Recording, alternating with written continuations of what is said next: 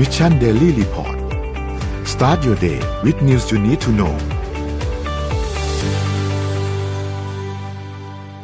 สวัสดีครับ ยินดีต้อนรับเข้าสู่ Mission Daily Report ประจำวันจันทร์ที่ 15 สิงหาคม 2565 นะครับ 2022 นะครับ วันนี้คุณอยู่กับเรา 3 คนตอน 7 โมงถึง 8 โมงเช้า สวัสดีพี่ปิ๊กครับ และสวัสดี reporter ท่านใหม่ครับ สวัสดีพี่ยองครับ สวัสดีค่ะ สวัสดีครับ ต้อนรับ ต้อนรับสู่ MDR ครับ ครับ ก็พี่ยอม แนะนำตัวเองกับคนดูอย่างเป็นทางการเลยครับ สวัสดีทุกท่าน สวัสดีค่ะ อ้อมมัชราพรดอนแสงค่ะ ก็ปัจจุบันเป็น co and founder บริษัท Code Kiss แล้วก็บริษัทดิกๆค่ะ แต่ว่าวันนี้เนี่ยจะมาทำหน้าที่ reporter คนใหม่ของ MDR ค่ะ ก็ยินดียินดีแล้วก็ดีใจมากๆนะคะ ก็ฝากเนื้อฝากตัวด้วยนะคะ โอเค ดูเดือดแน่นอนครับ วันนี้และเปิดวันจันทร์ด้วยนะฮะเดี๋ยวว่าเดี๋ยวนนท์กับพี่ปิ๊กจะกดออกไลฟ์ ตอนนี้เลยนะครับ แล้วก็เชิญพี่อ้อมฉายเดี่ยวเลยร้องไห้โอเค เดี๋ยววันนี้เราค่อยๆ อัปเดตตัวเลขต่างๆกันครับ ว่ามีอะไรเกิดขึ้นบ้างในช่วงจริงๆต้องบอกว่าศุกร์เสาร์อาทิตย์เลยเนาะเพราะเราหยุดกัน 3 วันวันที่ 12เนี่ยหยุดวันแม่ด้วยนะครับเดี๋ยวเราค่อยๆไปอัปเดตกันครับ เราไปดูตัวเลขกันก่อนครับ ตัวเลขล่าสุดเนี่ยการฉีดวัคซีนก็ไม่ได้เยอะมากครับ ประมาณ 18,000นะครับอันนี้เราดูไปเร็วๆได้เลยนะครับ เข็มที่3บูสเตอร์เนี่ย45.1%ของประชากรแล้วนะครับ ไปดูถัดไปครับ สถานการณ์ผู้ป่วยครับผู้ติดเชื้อรายใหม่ 1,773 นะครับ แล้วก็ตัวเลข ATK อย่างที่บอกว่ายังไม่ออกนะครับเรารอดูกันนิดนึงนะครับ แล้วก็ตัวเลขรักษาหาย 2,576 ตัวเลขเสียชีวิต 30 นะครับ ก็โดยภาพรวมแล้วเนี่ยทุกอย่างก็ยังทรงๆ ไม่ได้มีการขยับเยอะมากนะครับ ไปดูตลาดหลักทรัพย์บ้างครับเซตครับบ้านเรา 1,622.26 นะครับ บวกขึ้นมา 0.31%นะครับหุ้นต่างประเทศครับ ก็เขียวทั้งกระดานเลยนะครับดาวโจนส์ครับบวกขึ้นมา 1.27%นะครับ NASDAQ บวก 2.09%นะครับ NYSE ครับบวก 1.29%ฟุตซี่100 ครับบวก 0.47%นะครับแล้วก็ห่างเสงครับบวก 0.46%ก็ขยับขึ้นมาพอสมควรเลยนะครับ ราคาน้ำมันดิบครับปรับตัวลดลงครับ WTI ครับอยู่ที่ 92.09 นะครับ แล้วก็ Brent crude oil อยู่ที่ 98.15 ทั้งคู่ก็ปรับตัวลดลง 1.5 กับอีกการหนึ่ง2.38 นะครับ ราคาทองคำปรับตัวขึ้นเล็กน้อยครับ ตอนนี้ขึ้นมาอยู่เหนือ 1,800 นะครับ อยู่ที่ 1802.40 นะครับ บวกขึ้นมา 0.71%นะครับ แล้วก็คริปโตเคอเรนซีไม่ได้มีการขยับตัวเยอะครับ ทั้งหมดน่าจะอยู่ใกล้เคียงกับจุดเดิมบิตคอยก็ยังอยู่ประมาณ 24,000นะครับอีเทเรียมเนี่ยมีบางช่วงไปแตะ2,000 นะครับ แล้วก็ b i n a n c e 322 นะครับ Solana 46 แล้วก็บิตคับคอยอยู่ที่ 2.59 นะครับ เอาละนี่คืออัปเดต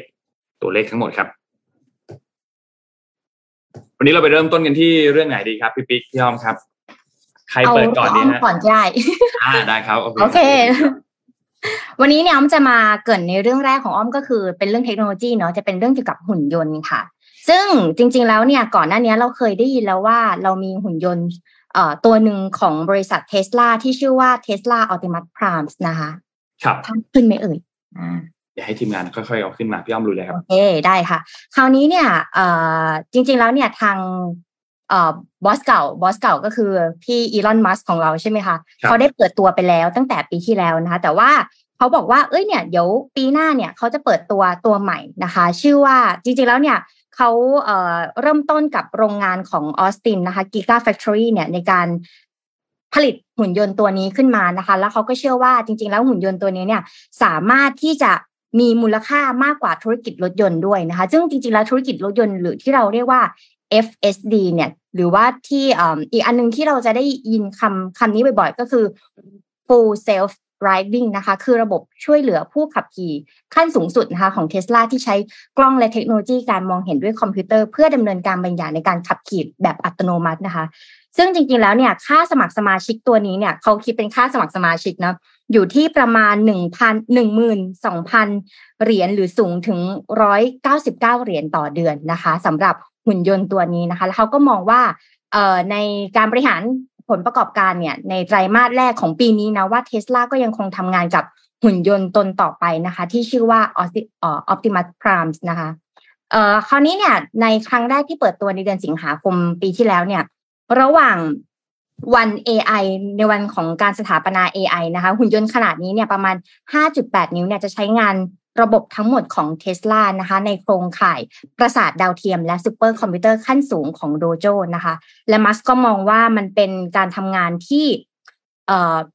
ยิ่งกว่าหุ่นยนต์ตัวอื่นนะคะมาเขาเชื่อว่าอย่างนั้นค่ะยิ่งกว่าหุ่นยนต์ตัวอื่นนะคะ คราวนี้เนี่ยเมื่อไม่กี่วันที่ผ่านมาเนี่ย อีกบริษัทหนึ่งอ่า ของอีลอนมัสก็จะเป็นของอเมริกาใช่ไหมอีกบริษัทหนึ่งก็คือที่จีนนะคะ ที่เราจะได้ยินแล้วก็คร่ำหวอดมากๆเลยคือเสี่ยวมี่นะคะ ที่ตั้งชื่อว่าไซเบอร์วันค่ะ จริง ๆ แล้วเนี่ยเสี่ยวมี่เนี่ยได้เปิดตัวหุ่นยนต์ที่เขาใช้ keyword คำว่า humanoid นะคะ ที่ชื่อว่าไซเบอร์วันนะคะ จริง ๆ แล้วเขามองว่าถ้าเรามองว่าไซเอ่อเสี่ยวมี่ไซเบอร์วันเสี่ยวมี่ไซเบอร์ด็อกที่ปีที่ผ่านมาเนี่ยมันน่าตื่นเต้นมาก ๆ อย่างที่เราเห็นเอ่อพี่แจ็คสันหวังใช่ไหมคะ ได้เล่นหุ่นยนต์เสี่ยวมี่ใช่ไหมคะ เป็นน้องหมาใช่ไหมตอนนี้เนี่ยเขามีหุ่นยนต์เป็นตัวเป็นตนแล้วนะคะ ซึ่งเราเนี่ยจะได้เห็นอุปกรณ์ AI แบบล่าสุดของเสี่ยวมี่นะคะ นอกจาก Mix f o r 2แล้วนะคะ ซึ่งผู้ผลิตชาวจีนเนี่ยเขาได้เปิดตัวหุ่นยนต์ตัวนี้ออกมานะคะ แล้วก็อ้างมีการบอกว่าสามารถตรวจจับอารมณ์ของมนุษย์ และ สร้างภาพสามมิติของโลกได้นะคะ คือฉายภาพออกมาเลยนะคะ แล้วก็ตัวหุ่นยนต์ไซเบอร์วันตัวนี้เนี่ยค่ะทำให้ทุกคนเนี่ยประหลาดใจนะคะ เมื่อเข้าร่วมกับของอย่าง CEO ลีจุนนะคะ บนเวทีเนี่ย เขาได้มอบดอกไม้นะคะ ให้กับให้กับหุ่นยนต์ตัวนี้ แล้วก็หุ่นยนต์ตัวนี้เนี่ยมีการ interact กับกับท่าน CEO ดันท่านนี้นะคะ แล้วก็ เสี่ยวมี่เองเนี่ยเขาก็ได้บอกเลยว่าเขาจะพัฒนาตัว robotic เนี่ยมากขึ้น แล้วก็ได้ทุ่มทุนสร้างโปรเจกต์พวกนี้ออกมานะคะ ซึ่งตัวหุ่นยนต์ตัวไซเบอร์วันตัวนี้นะคะ มีน้ำหนักประมาณ 52 กิโลกรัมนะคะ แล้วก็มีความสูงประมาณ 177เซนติเมตรนะคะ แล้วช่วงแขนประมาณ 168เซนติเมตรนะคะ แล้วก็รายงานว่ายังมีอัตราในการเคลื่อนไหวแบบ 21 องศา คือเคลื่อนไหวมากกว่าเดิม ปกติแล้วหุ่นยนต์จะเคลื่อนไหวแค่ ประมาณนี้ใช่ไหมคะ แต่ไซเบอร์วันเนี่ยสามารถแบบเคลื่อนไหวคล้ายๆกับคนเลยนะคะ อันนี้เนี่ยเดี๋ยวเรามาดูกันว่าใน generation ต่อไปเราจะได้เห็นเสี่ยวมี่นะคะ หรือแม้แต่อีลอนมัสพัฒนา robotic ยังไงได้บ้างนะคะ อืม ดันดันมาเป็นคู่แข่งที่มันคล้ายๆกัน คือคือคล้ายกันมากอะขนาดหน้าตาเราเห็นเห็นตัวคลิปสีก็เป็นสีขาวเหมือนกันอย่างเงี้ย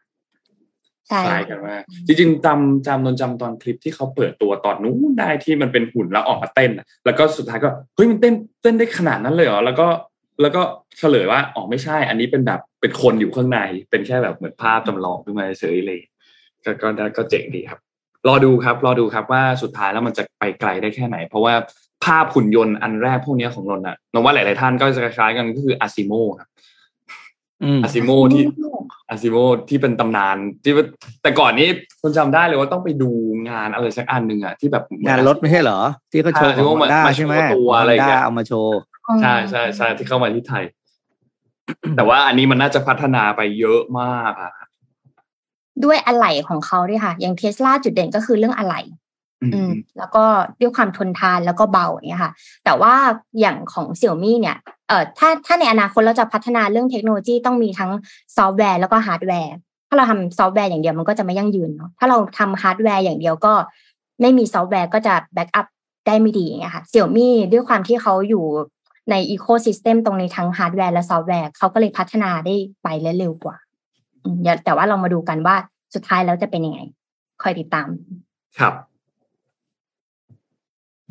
อีกหน่อยหุ่นยนต์เป็นเพื่อนนะครับเพื่อนกันมากกว่านี้อีกอะแต่แบบโอ้โหเขาเรียกว่านั่งติดอะอ่าเดี๋ยวพาไปดูเรื่องของดิสนีย์นิดหนึ่งครับ ไปดูไปดูเรื่องของเขาเรียกว่าก้าวต่อไปของดิสนีย์แล้วกันนะครับ เมื่อวันศุกร์ที่ผ่านมาเนี่ยมันมีบทความทางอ่า Business Insider เนาะเขาลงเรื่องของ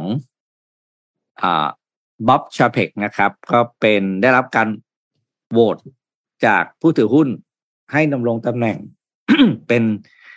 ซีอของดิสนีย์เป็นสมัยที่สองนะครับ ก็หลังจากเขาเข้าลงตำแหน่งเมื่อครั้งแรกเมื่อปีสองพันยี่สิบสองซึ่งเราก็จะสองปีโหวตทีเนาะทีนี้อ่าแน่นอนว่าคะแนนเสียงท่วมท้นนะครับ แล้วก็บ๊อบชาเพกก็ออกเขาเรียกว่าออกมาคุยออกมาแถลงข่าวหนึ่งแนวทางที่เขาจะขับเคลื่อนดิสนีย์ต่อไปในอนาคตนะครับ แน่นอนว่าทาง Business Insider ได้สรุปประเด็นออกมาว่า มันมีเรื่องต้องเรียกว่า ห้าเรื่องนะครับ ที่ผู้ถือหุ้นเนี่ยจะจับตามองว่าบ๊อบชาเพกเนี่ยจะทำได้ แล้วก็จะนำพาดิสนีย์ไปทางใดนะครับ เรื่องแรกเลยก็คือเรื่องของการเติบโตในธุรกิจสตรีมมิ่งนะครับ คือบ๊อบชาเพกเนี่ยวันที่เขา announce ว่าเขาจะเขาเรียกว่าเปิดเปิดตัว Disney Plus นะครับ ในปี 2020 ขอโทษเขาเป็นเซลปี 2020 นะไม่ใช่ 2022 พูดผิด 2022 ปีนี้ ก็คือเมื่อสองปีที่แล้วเนี่ยบ๊อบชาเพกก็ announce เราจำได้นะเรามี สตรีมมิ่งรายใหม่เข้าตลาดก็คือ Disney Plus ในปี 2020 ใช่ไหมครับ ตอนนั้นชาเพกบอกว่า เขาจะสามารถเรียกว่าหาสมาชิก subscribe ได้เนี่ยประมาณ 230ถึง260 ล้านคนนะครับ ภายในปี 2020 ภายในปี ภายในเดือนกันยายน 2024 ซึ่งก็คือประมาณ 2 ปีนับจากนี้นะครับ ซึ่งปัจจุบันนี้เนี่ยปัจจุบันเนี่ย total subscribe Disney เนี่ยอยู่ที่ 138 ล้านคน นะครับ นักวิเคราะห์ก็บอกว่า มองแค่คำง่ายว่ามองไม่เห็นทางแล้วว่า อีกร้อยล้านคนที่ต้องการเนี่ย ภายในสองปีจะได้มาจากไหน เพราะว่าตลาดมันเต็มอิ่มแล้วนะครับ แล้วก็เรียกว่าไม่มีไม่มี room แล้วเพราะจะจะเห็นอของ Netflix เนี่ยก็มีแต่คนเลิก Subscribe นะครับ แล้วไม่นับค่ายอื่นที่ก็มีอัตราการลดลงของตัว Subscriber อย่างต่อเนื่องนะครับการสิ่งที่นักลง นักลงทุนกังวลที่สุดเลยก็คือ กลัวว่าเขาจะเพกสุดท้ายจะใช้กลยุทธ์ก็คือการใช้เงินเขาทุ่มซื้ออ่าเขาเรียกว่าสตรีมเมอร์เจ้าอื่นๆ เพื่อเกณฑ์จำนวนจำนวนอะไรนะเขาเรียกจำนวน subscribe เข้ามา เพราะว่านั่นแปลว่าดิสนีย์จะต้องใช้เงินสดมหาศาลเข้าไปซื้อ นี่คือสิ่งที่นักลงทุนกลัวและจับตามองอยู่ อันที่สองครับก็คือการนำพาตัว theme park ของดิสนีย์ให้ก้าวข้ามช่วง recession ไปให้ได้ อย่างที่เรารู้ว่าแน่นอนช่วงโควิดสองปี theme park เนี่ยหายไปแล้วประมาณปีครึ่งปิดไปตลอดเพิ่งเพิ่งจะมาเปิดกันจริง ๆ ก็ปลายปีที่แล้วจนถึงปัจจุบันใช่ไหมครับนั้นผลประกอบการไม่ดีแน่นอน ดิสนีย์ที่ออร์แลนโดน้ำท่วม อันนี้เราไม่ได้เอาข่าวมาเล่าใช่ไหมนนครับเออน้ำท่วมแล้วนี่ดีกว่านะก็มีความเสียหายไประดับหนึ่งแล้วก็อ่าค่อนข้างจะแบบฉุกละหุกโกลาหลเพราะเขาไม่ออร์แลนโดไม่เคยมีน้ำท่วมนะครับอ่า ทีนี้สิ่งที่ก็คือทำยังไงให้ผลประกอบการของดิสนีย์แลนด์ทั่วโลก โดยเฉพาะที่ปารีสนะครับ ที่หนักที่สุดเลยเนี่ยกลับมาดีอย่างเดิมคือเป็นสิ่งที่ออสเตรเลียยังไม่ยังไม่มีนโยบายที่ชัดเจนออกมาในการกอบกู้ theme park ส่วนที่สามก็คือเรื่องของmovie ครับ ปีนี้นะครับ ปีที่สองพันยี่สิบสองดิสนีย์เนี่ยถ้าในส่วนของสตรีมมิ่งเนี่ย ยังไม่มีหนังใหม่เข้านะครับ เพราะว่าหนังใหญ่มันจะตามแฟรนไชส์ลงเป็นหลักนะครับ แล้วก็ ในส่วนของหนังที่เข้าในเรื่องของ Disney Plus เนี่ย ปีนี้มีแล้วนะก็คือ Mandalorian แล้วก็อะไรนะเขาเรียกอีกอันหนึ่งอะไรนะเบนโอบิวันเคนโดบีใช่ไหมที่เป็นหนังกันในส่วนของดิสนีย์เอง นอกนั้นเนี่ย ยังไม่มีการประกาศเลยนะครับ ว่าดิสนีย์จะมีหนังอะไรใหม่เข้าในส่วนของดิสนีย์พลัสของตัวเองเพราะนอกนั้นเป็นหนังเก่า แล้วก็เป็นหนังของค่ายอื่น ๆ เพราะฉะนั้นเนี่ยรายได้ของดิสนีย์ในส่วนของดิสนีย์พลัสเนี่ย ค่อนข้างน่าเป็นห่วง นะครับ รู้สึกว่าเอ๊มันหายไปไหนนะครับ อันที่สี่ครับในเรื่องของการจัดการในเรื่องของลูกจ้างแล้วก็อ่าแฟนๆเพราะว่าแน่นอนครับก็คือ มีแฟนๆมีแฟน FC ดิสนีย์ส่วนหนึ่งไม่ไม่ค่อยชอบสไตล์การบริหารของบอสชาเพกเนาะแล้วก็รวมถึง staff ในหลาย ๆ ส่วนด้วยนะครับ เพราะว่าดิสนีย์เนี่ยยอมรับว่าเรื่องของการดูแลพนักงานไม่ค่อยดี ในเรื่องช่วงโควิดที่ผ่านมานะครับ ก็เป็นคำถามที่ถูกตั้งขึ้นจากนักการเมืองท้องถิ่นนะครับ จากแรงอ่าจาก พนักงานนะครับว่าจะมีอะไรที่ดีกว่านี้อีกหรือไม่นะครับ แล้วสุดท้ายเลยก็คือเรื่องของการเข้าซื้อสตรีมมิ่งรายอื่นนะครับ ซึ่งอันนี้ยังเป็นคำถามอยู่ว่าฮูลูนะครับฮูลูซึ่งเป็นสตรีมมิ่งอีกรายหนึ่งดิสนีย์มีข่าวจะเข้าซื้อ แล้วก็แน่นอนว่า มันมีดีลที่ค่อนข้างใหญ่มากนะครับ แล้วดิสนีย์จะเอาอยัางไง เพราะว่าถ้าเกิดดิสนีย์จะขยายตัวตัวสตรีมมิ่งในหลาย ๆ แพลตฟอร์มพร้อมกัน โดยเฉพาะจุดเป้าหมายแรกที่ดิสนีย์หมายตาอยู่เลยคือฮูลูเนี่ย ก็ก็ก็ก็ใช้เงินเยอะอยู่นะครับ ก็คือตอนนี้คือห้าพันแปดร้อยล้านเหรียญนะครับ คือดิสนีย์จะก้าวตรงนี้หรือเปล่าก้าวตรงนี้เองถ้าเกิดมีการซื้อก้าวแรกแล้วเนี่ยคาดเดาได้เลยว่าต่อไปดิสนีย์จะซื้อแหลกทีนี้พอซื้อเสร็จปุ๊บเนี่ยมันจะกระทบกับงบการเงินของดิสนีย์ครับ ซึ่งผู้ถือหุ้นไม่ชอบ อ่านี่คือสิ่งที่ป๊อบชาเพกนะครับ จะต้องพิสูจน์ตัวเองกับวาระใหม่ของการเป็นซีอสมัยที่สองของดิสนีย์ครับรอดูรอติดตามเลย ตอนนี้ดิ สนีย์นี่รู้สึกว่ามีซีรีส์เกาหลีอันหนึ่งชื่อ Big Mouth ที่กำลังเป็นที่นิยมมากตอนนี้ฮิตมากตอนนี้ แต่ว่าค่อยๆมารู้สึกว่าจะสัปดาห์ละสองตอน ตอนนี้เพิ่งออกมาน่าจะประมาณหกตอนนะครับนนรออยู่ รอจบอยู่นนดูแล้วดูทีเดียวใช่ไหมนนดูไม่ไหวจริงนนนนตามทีละสัปดาห์ไม่ไหวจริงมันอึดอัดเกินไปครับพี่ต้องต้องรอดูแบบรวดเดียวเดี๋ยวเราเดี๋ยวจะดู The Sandman ใน Netflix เห็นเขาบอกว่าสนุกมาก รอรอรอดูอยู่ อะนงพามาดูต่อครับนงขอพามาที่ข่าวเกี่ยวกับเรื่องของคลื่นความร้อนในแถบยุโรปที่อังกฤษนิดนึงเพราะว่าตอนนี้หนักมากนะครับ คือตอนนี้ที่ยุโรปเนี่ยนะครับต้องบอกว่าเผชิญคลื่นความร้อนกันมาเนี่ยสักพักหนึ่งแล้ว เรารายงานข่าวกันมาในช่วงเดือนหนึ่งที่ผ่านมาเนี่ยก็จะเห็นเลยว่าฝรั่งเศสเองเนี่ยเจอไฟป่ารุนแรงมากนะครับ อังกฤษเองก็เจอภัยแล้งรุนแรงมากเช่นเดียวกันนะครับถ้าเราย้อนกันไปสัปดาห์ที่แล้ววันศุกร์ที่ผ่านมาเนี่ย ที่เยอรมนีโรมาเนียกรีซและอีกหลายประเทศในยุโรปเนี่ยนะครับ ต้องบอกว่าเจ้าหน้าที่ดับเพลิงเนี่ยมีการเดินทางไปหลายพื้นที่ โดยเฉพาะอย่างยิ่งคือที่ฝรั่งเศสนะครับ มีการร่วมมือกับเจ้าหน้าที่เนี่ยรวมๆกันแล้วเนี่ยหลักพันนะครับ เพื่อจัดการปัญหาเรื่องไฟป่า เพราะว่าไฟป่าที่ฝรั่งเศสรอบนี้เนี่ยมันพื้นที่มันขยายกว้างมาก 46,000 ไร่นะครับ แล้วก็แน่นอนเนาะพอขึ้นความร้อนมันรุนแรงมาก และอากาศเขาแห้งด้วย มันก็ทำให้สุดท้ายแล้วเนี่ย มันเกิดการลุกลามของเพลิงเนี่ยรวดเร็วมากนะครับ ซึ่งมันอยู่ใกล้ๆบริเวณเมืองบอร์โดเนี่ยประมาณห่างจากตรงนั้นเนี่ยประมาณ 30 กิโลเมตรนะครับ บ้านเรือนหลายที่ได้รับความเสียหายมีคนหลักหมื่นคนที่ต้อง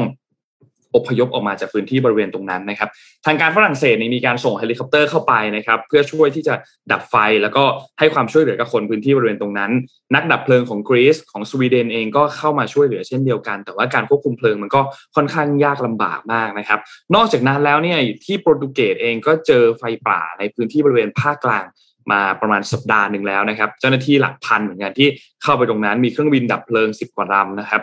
ที่เข้าไปควบคุมพื้นที่บริเวณตรงนั้น ซึ่งนั่นหมายความว่าตอนนี้ภาวะคลื่นความร้อนที่มันกำลังโจมตี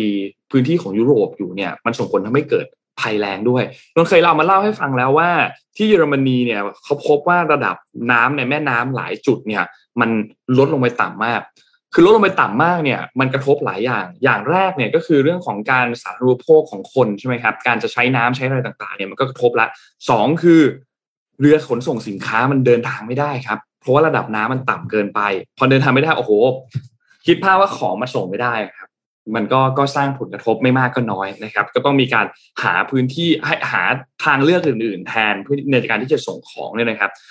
ทีนี้ที่อังกฤษเนี่ยนะครับต้องบอกว่าเจอมาหลายสัปดาห์แล้ว แล้วก็ทำให้รัฐบาลเองมีการประกาศภาวะแห้งแล้งแล้วนะครับ ล่าสุดเนี่ยนะครับอังกฤษเนี่ยเขาคาดการณ์กันว่ามีการ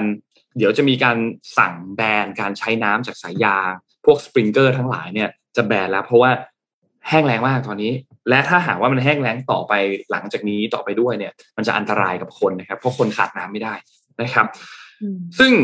การที่เจอสภาพอากาศแห้งแล้งเป็นระยะเวลานานมากขนาดนี้เนี่ยนะครับ แม้ว่ารัฐบาลจะมีการประกาศภัยแล้งอย่างเป็นทางการแล้วเนี่ย ปริมาณน้ำฝนต่างๆ การไหลของแม่น้ำระดับน้ำบาดาลค่าความชื้น ระดับน้ำในอ่างเก็บน้ำมันต่ำมากขนาดนี้เนี่ยมันอันตรายมากนะครับ ก็มีการออกมาประกาศอย่างบริษัท Yorkshire Water เนี่ยนะครับ ก็เป็นบริษัทน้ำแห่งล่าสุดที่เพิ่งมีการประกาศแบนสายยางนะครับแบนการใช้สายยาง ซึ่งเขาไม่เคยประกาศมา 27 ปีแล้วนะครับ แล้วก็หลายพื้นที่ในตอนเหนือของประเทศเนี่ย ปริมาณน้ำฝนเนี่ยต่ำที่สุดในรอบ 130 ปีเลยนะครับ แล้วก็ปริมาณอ่างน้ำในอ่างเก็บน้ำเนี่ยมันลดลงไปประมาณ 50%นะครับ ซึ่งเป็นครั้งแรกนับตั้งแต่ปี 95 ที่มีภัยแล้งที่หนักขนาดนี้นะครับ น่าเป็นห่วงมากนะต้องบอกเลย คือการที่เกิดเกิดภัยแบบนี้เนี่ยมันน่าเป็นห่วงมาก และการขาดแบบนี้มันจะไม่ใช่ขาดแค่น้ำครับ แต่หลายพื้นที่มันจะขาดไฟฟ้าไปด้วยนะครับ ก็ น่าติดตามมาก เพราะว่ามันจะมีโรงไฟฟ้าที่ใช้พลังงานน้ำอยู่ แล้วคิดภาพว่าพื้นที่ตรงนั้นน่ะ โรงไฟฟ้าไม่รู้ว่า cover กี่บ้านนะครับ กี่ครัวเรือนในพื้นที่ตรงตรงนั้น เนี่ย พอขาดไฟฟ้าไปก็มันเศร้าอยู่แล้วครับ คิดภาพว่าเราไม่มีไฟฟ้าใช้สักชั่วโมงหนึ่งยังรู้สึกหงุดหงิดเลยบ้านเราไฟดับสามสี่ชั่วโมงยังหงุดหงิดมากเลยแล้ว ถ้าเขาไม่มีไฟฟ้าใช้ หลากหลายชั่วโมงเนี่ยมันน่าเป็นห่วงมากนะครับก็ติดตามอย่างใกล้ชิดเลยครับสถานการณ์แห้งแล้งในพื้นที่ของยุโรปเนี่ยไม่ได้แค่อังกฤษไม่ได้แค่ฝรั่งเศส อิตาลีเองก็เจอหนักสเปนโปรตุเกสเจอหนักกันหมดครับ รอบนี้ความแห้งแล้งมันน่ากลัวมากครับการเปลี่ยนแปลงสภาพภูมิอากาศก็อย่าลืมช่วยดูแลสิ่งแวดล้อมกันครับ เพราะว่าปีปีนี้เริ่มมีอะไรที่ที่ต้องบอกว่าเกี่ยวกับสิ่งแวดล้อมมันเริ่ม เริ่มสร้างผลกระทบหนักขึ้นทุกทีนะครับเมื่อกี้พี่ปิ๊กบอกว่ามีน้ำท่วมด้วย ที่ไทยเองเนี่ยก็มีน้ำท่วมนะครับ ช่วงวันที่สิบสามสิบสองสิบสามสิบสี่ที่ผ่านมาเนี่ยคือมีพายุเข้ามาถ้านนจำชื่อไม่ผิดคือพายุมู่หลานนะครับ แต่ว่าพื้นที่ที่เห็นท่วมหนักๆเลยเนี่ยคือที่เชียงรายนะครับ ที่เชียงรายอำเภอแม่สายเนี่ยท่วมหนักมากนะครับ โคลนก็เยอะมากเดี๋ยวถ้าทีมงานมีภาพให้ทีมงานเอาภาพขึ้นมานะครับ ก็ ถ้าใครที่เห็นภาพเนี่ยจะเห็นว่ารถสัญจรไม่ได้เลยนะครับ แล้วก็บริเวณตลาดบริเวณร้านค้าต่างๆ อาคารบ้านเรือนรถยนต์ได้รับความเสียหายทั้งหมดเป็นจำนวนมากด้วยนะครับ กระแสน้ำเองก็รุนแรงมากอันนี้อย่างที่เห็นในภาพนี่ดูจากคนเพื่อพี่ที่ใส่เสื้อสีน้ำเงินใส่เสื้อกั๊กสีส้มก็ได้ครับ เข่านะครับระดับเข่านะครับที่ขึ้นมาตรงนั้น แล้วเมนนไม่แน่ใจว่าอันนี้คือระดับที่สูงที่สุดหรือยังนะครับ จากภาพที่ทุกท่านกำลังเห็นอยู่ตอนนี้นะครับ ก็มีการ ทางเทศบาลเองก็มีการเข้าไปช่วยเหลือชาวบ้านพื้นที่บริเวณตรงนั้น จะไม่ว่าจะอพยพคนหรือเข้าไปช่วยเหลืออย่างไรก็ตามเนี่ยนะครับ ทางด้านพลเอก อนุพงศ์เผ่าจินดารัฐมนตรีกระทรวงมหาดไทยเนี่ยก็มีการจะเดินทางไปวันนี้ด้วยนะครับ เพื่อที่จะเข้าไปมอบความช่วยเหลือเข้าไปช่วยอะไรต่างๆ ในพื้นที่บริเวณตรงนั้น นอกจากที่เชียงรายแล้วเนี่ยอีกจุดหนึ่งที่เจอหนักเช่นเดียวกันก็คือที่น่านนะครับ ที่อำเภอเมืองเลย เพราะว่า ระดับน้ำเนี่ยมันสูงมากสูงในที่นี้คือเจ็ดเมตรนะครับ ในหลาย ๆ พื้นที่เนี่ย ก็ก็ก็หนักมาก เช่นเดียวกันเลยคือ จากพายุของมู่หลานเหมือนกันนะครับ ท่วมหนักที่สุดในรอบ 16 ปีนะครับ ปีนี้เราเจอน้ำท่วมเยอะมากนะที่กรุงเทพเองก็ท่วมหนักมาก แล้วก็หลายพื้นที่เองก็ท่วมมากที่สุดในรอบหลายปีด้วยนะครับ ระดับน้ำเนี่ยมีผนังกั้นเนี่ยนะครับ ที่มีการวัดได้เนี่ย สูงที่สุดเนี่ยคืออยู่เอ่อแปด เขารับเดี๋ยวนะ เอาใหม่ ระดับที่สูงที่สุดที่เขารับได้เนี่ยแปดจุดห้าหกเมตร ตอนเนี้ย มันท่วมไปเจ็ดจุดหกเจ็ดเมตรครับคือมันใกล้เคียงมันปริ่มปริ่มมากแล้ว แล้วที่สำคัญคือถ้ามันเลยจุดนี้ไปเนี่ยนะครับ ที่ผนังกั้นน้ำจุดนี้มันจะท่วมมันมันรับได้เนี่ย มันจะยิ่งโอ้โหน่ากลัวมากครับ ก็ติดตามสถานการณ์อย่างใกล้ชิดครับ ใครที่สามารถให้ความช่วยเหลือได้ก็ให้ความช่วยเหลือกันครับช่วงนี้ ก็ ส่งใจไปนะครับ พี่น้องทุกจังหวัดที่ได้รับผลกระทบจากน้ำท่วมตอนนี้ครับ เป็นกำลังใจให้ทุกทุกท่านค่ะ ให้ผ่านไปให้ได้ ครับ อืมโอเคอะพี่อ้อมต่อเลยครับ ได้ค่ะ ของอ้อมเป็นข่าวในเรื่องเกี่ยวกับเทคโนโลยีเป็นเกี่ยวกับเรื่องของเว็บสามอ่าเออเออกำลังมานะเออให้พี่อ้อมเล่าให้ฟังดีกว่านนอยากรู้มากเรื่องนี้ หลายๆคนจะเคยได้ยินว่าเออเดี๋ยวเว็บสามมันจะเกิดขึ้นจะเริ่มมีบล็อกเชนมี smart contract ใช่ไหมคะ แต่ว่าเราพอเรามาถึงเว็บสามเนี่ย เราอาจจะมีคำถามว่าอ้าวหนึ่งมาจากไหนสองมาจากไหนใช่ไหมคะเดี๋ยวนี้เท้าความสักนิดนึงก่อนนะคือจริงๆแล้วเนี่ยเว็บ 1.0 เนี่ย เกิดมาตั้งแต่ปี 1989 โดยมิสเตอร์ทิมเบอร์เอ่อทิม ทิมเบอร์เนอร์ลีสนะคะก็คือเป็นวิศวกรทางด้านคอมพิวเตอร์ แล้วช่วงเว็บ 1.0 เนี่ยเขานิยามว่าเป็น hypertextก็คือมีภาพ มีเสียง มีข้อความ แต่ว่าเป็น one communication ค่ะ เหมือนเรามีเว็บไซต์ company profile เนาะแล้วเราก็บอกว่าเรามีอะไรทำอะไร แต่ว่าไม่มีคนอะมา interact กับเราได้ มาโต้ตอบกับเราได้นะคะ มันก็เหมือนว่าเราพูดอยู่คนเดียว แต่คนอื่นไม่สามารถจะคุยกับเรากลับ คราวนี้เนี่ยมันก็เลยเอ่อมีวิวัฒนาการขึ้นมาเป็นเว็บ 2.0 เพื่อให้คนโต้ตอบกลับ ถ้าพูดง่ายก็คือเป็นกระทู้พันทิป สมัยก่อนของเรานานมากเลยนะกระทู้พันทิปเนี่ย แล้วกระทู้พันทิปเนี่ยมันก็เป็นจุดเริ่มต้นของโซเชียลมีเดียต่างๆ ค่ะอ่า Facebook Instagram Twitter YouTube อย่างเงี้ยค่ะ มีหมดเลยอะที่เราที่เราใช้ทุกวันนี้นี่ก็โซเชียลมีเดียต่างๆเนี่ยก็มาจากเว็บ 2.0 เนี่ยแหละ แต่ว่ามันมีประเด็นนี้ค่ะ ข้อดีของมันก็คือเราสามารถคุยกับคนอื่นได้มากขึ้น เรา interact ได้มากขึ้น แต่ข้อเสียของมันก็คือ Data มันจะกระจุกอยู่ที่ใดที่หนึ่ง เช่น Big Data ของ Facebook ก็จะอยู่ใน Facebook ใช่ไหมคะ Big Data ของ Instagram ก็จะอยู่ใน Instagram อย่างเงี้ยค่ะ คนอื่นอะไม่สามารถเข้าถึง Data พวกนี้ได้ และที่สำคัญ Data พวกนี้ค่ะ มันถูกขาย ถูกยิง ad โฆษณาให้เราอะเข้าไปถึงเว็บพวกนี้ได้ง่ายขึ้น มันทำให้เกิดวิวัฒนาการที่เว็บ 3.0 เนี่ยค่ะ เกิดการเปลี่ยนแปลงที่มันเป็น decentralized ที่เราได้ยินบ่อยก็คือ การไม่มีอำนาจ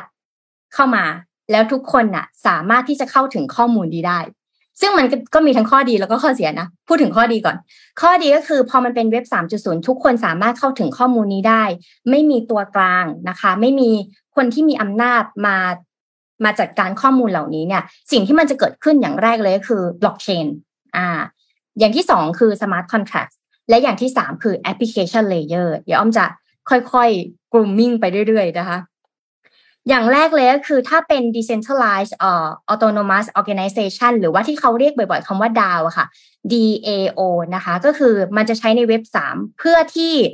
ให้คนอื่นเนี่ยสามารถเข้าถึงข้อมูลตรงนี้ได้ ให้คนอื่นเนี่ยสามารถตรวจสอบข้อมูลในบล็อกเชนได้ ถ้าจะพูดถึงข้อมูลให้ ให้อ่าน้องนนท์กับพี่ปิ๊กลองจินตนาการเราเคยไปวัดใช่ไหมคะแล้วเราก็จะมีตู้บริจาคใสๆอ่า เป็นค่าไฟ ค่าการศึกษา ค่าน้ำและตู้บริจาคใสๆเนี่ยค่ะ ก็จะมีเงินอยู่ เปรียบเสมือนบล็อกเชนเนี่ยแหละค่ะ เราเห็นว่าในนั้นน่ะ มีอะไร แต่เราไม่สามารถจะเข้าไปเอาเงินตรงนั้นได้ และเราก็ไม่รู้ว่าไอ้เงินในนั้นเนี่ยเป็นของใครบ้าง แต่เราเห็นนะว่าเป็นเป็นอะไรอยู่ นี่แหละค่ะ ถ้าเปรียบเสมือนเอ่อ บล็อกเชนก็จะเป็นเรื่องนี้นะคะ ซึ่งมันทำให้คนอื่นสามารถเข้าถึงตัดสินใจได้ ใช้ข้อมูลตรงนี้ได้ แล้วก็แสดงจำนวนโทเค็นต่างๆ ในนี้นะคะ คราวนี้เนี่ยเว็บ 3.0 พอมันเกิดขึ้น ข้อดีก็คืออย่างที่อ้อมบอกไปเมื่อกี้แต่ข้อเสียก็คือว่าหลาย ๆ ในต่างประเทศเนี่ยก็ยังไม่ได้ใช้ระบบนี้ แล้วก็จะมีแก๊งมิจฉาชีพ หรือกลุ่มนักลงทุนบางกลุ่มที่จะใช้ strategy นี้ค่ะ ที่ไม่ให้คนเข้าถึงเนี่ย มาระดมทุนนะคะ ซึ่งอันนี้ก็ก็เป็นสิ่งที่น่าน่าสนใจแล้วก็ให้ความสำคัญนะคะ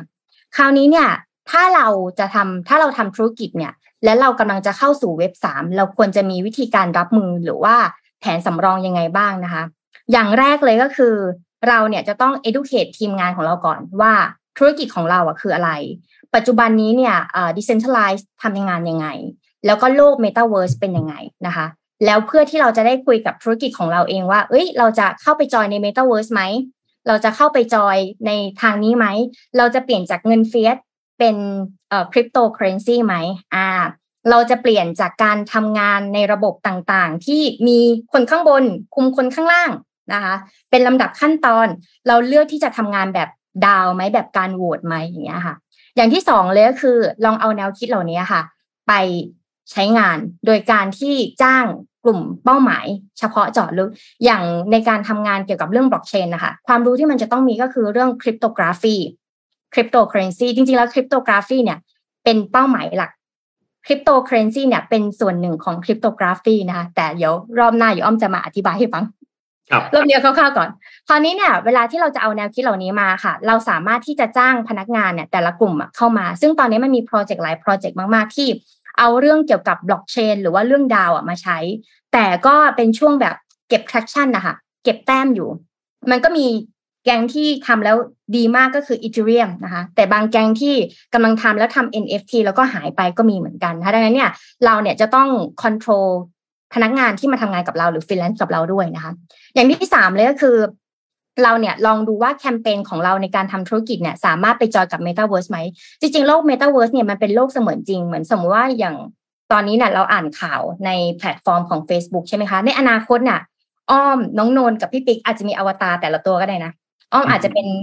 น้องเด็กผู้ชาย ผมกินเกียนนะคะ ผิวสีแทนแล้วก็ฟันเหยินแล้วฟันมีเพชรด้วยนะ อ่า แล้วก็อ่านข่าวแล้วก็มีอวตารแล้วก็คนในนี้ค่ะอ่า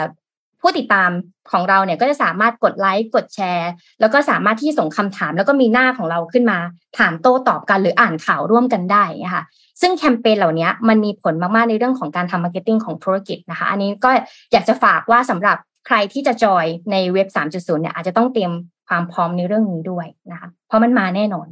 ครับแน่น่าสนใจเวลาให้พี่อ้อมมาเล่าให้ฟังเรื่อยๆคือนนท์นนท์อะ ถามคนมากๆสมองบวมไม่ไหวแล้วต้องรู้นะแต่ต้องรู้คือไม่มีทางคือ มันก็เป็นสองแนวคิดนะคือเราต้องรู้ทุกเรื่องในโลกหรือเปล่ากับ เรื่องบางเรื่องมันก็ไม่รู้ไม่ได้จริงๆอะไรเงี้ย อันนี้ก็แล้วแต่ว่าใครจะนิยามนะว่าจะรู้อะไรหรือจำเป็นต้องรู้เรื่องนี้ด้วยหรือเปล่า แต่ว่าฟังแล้วมันก็เพลินดีเพราะว่า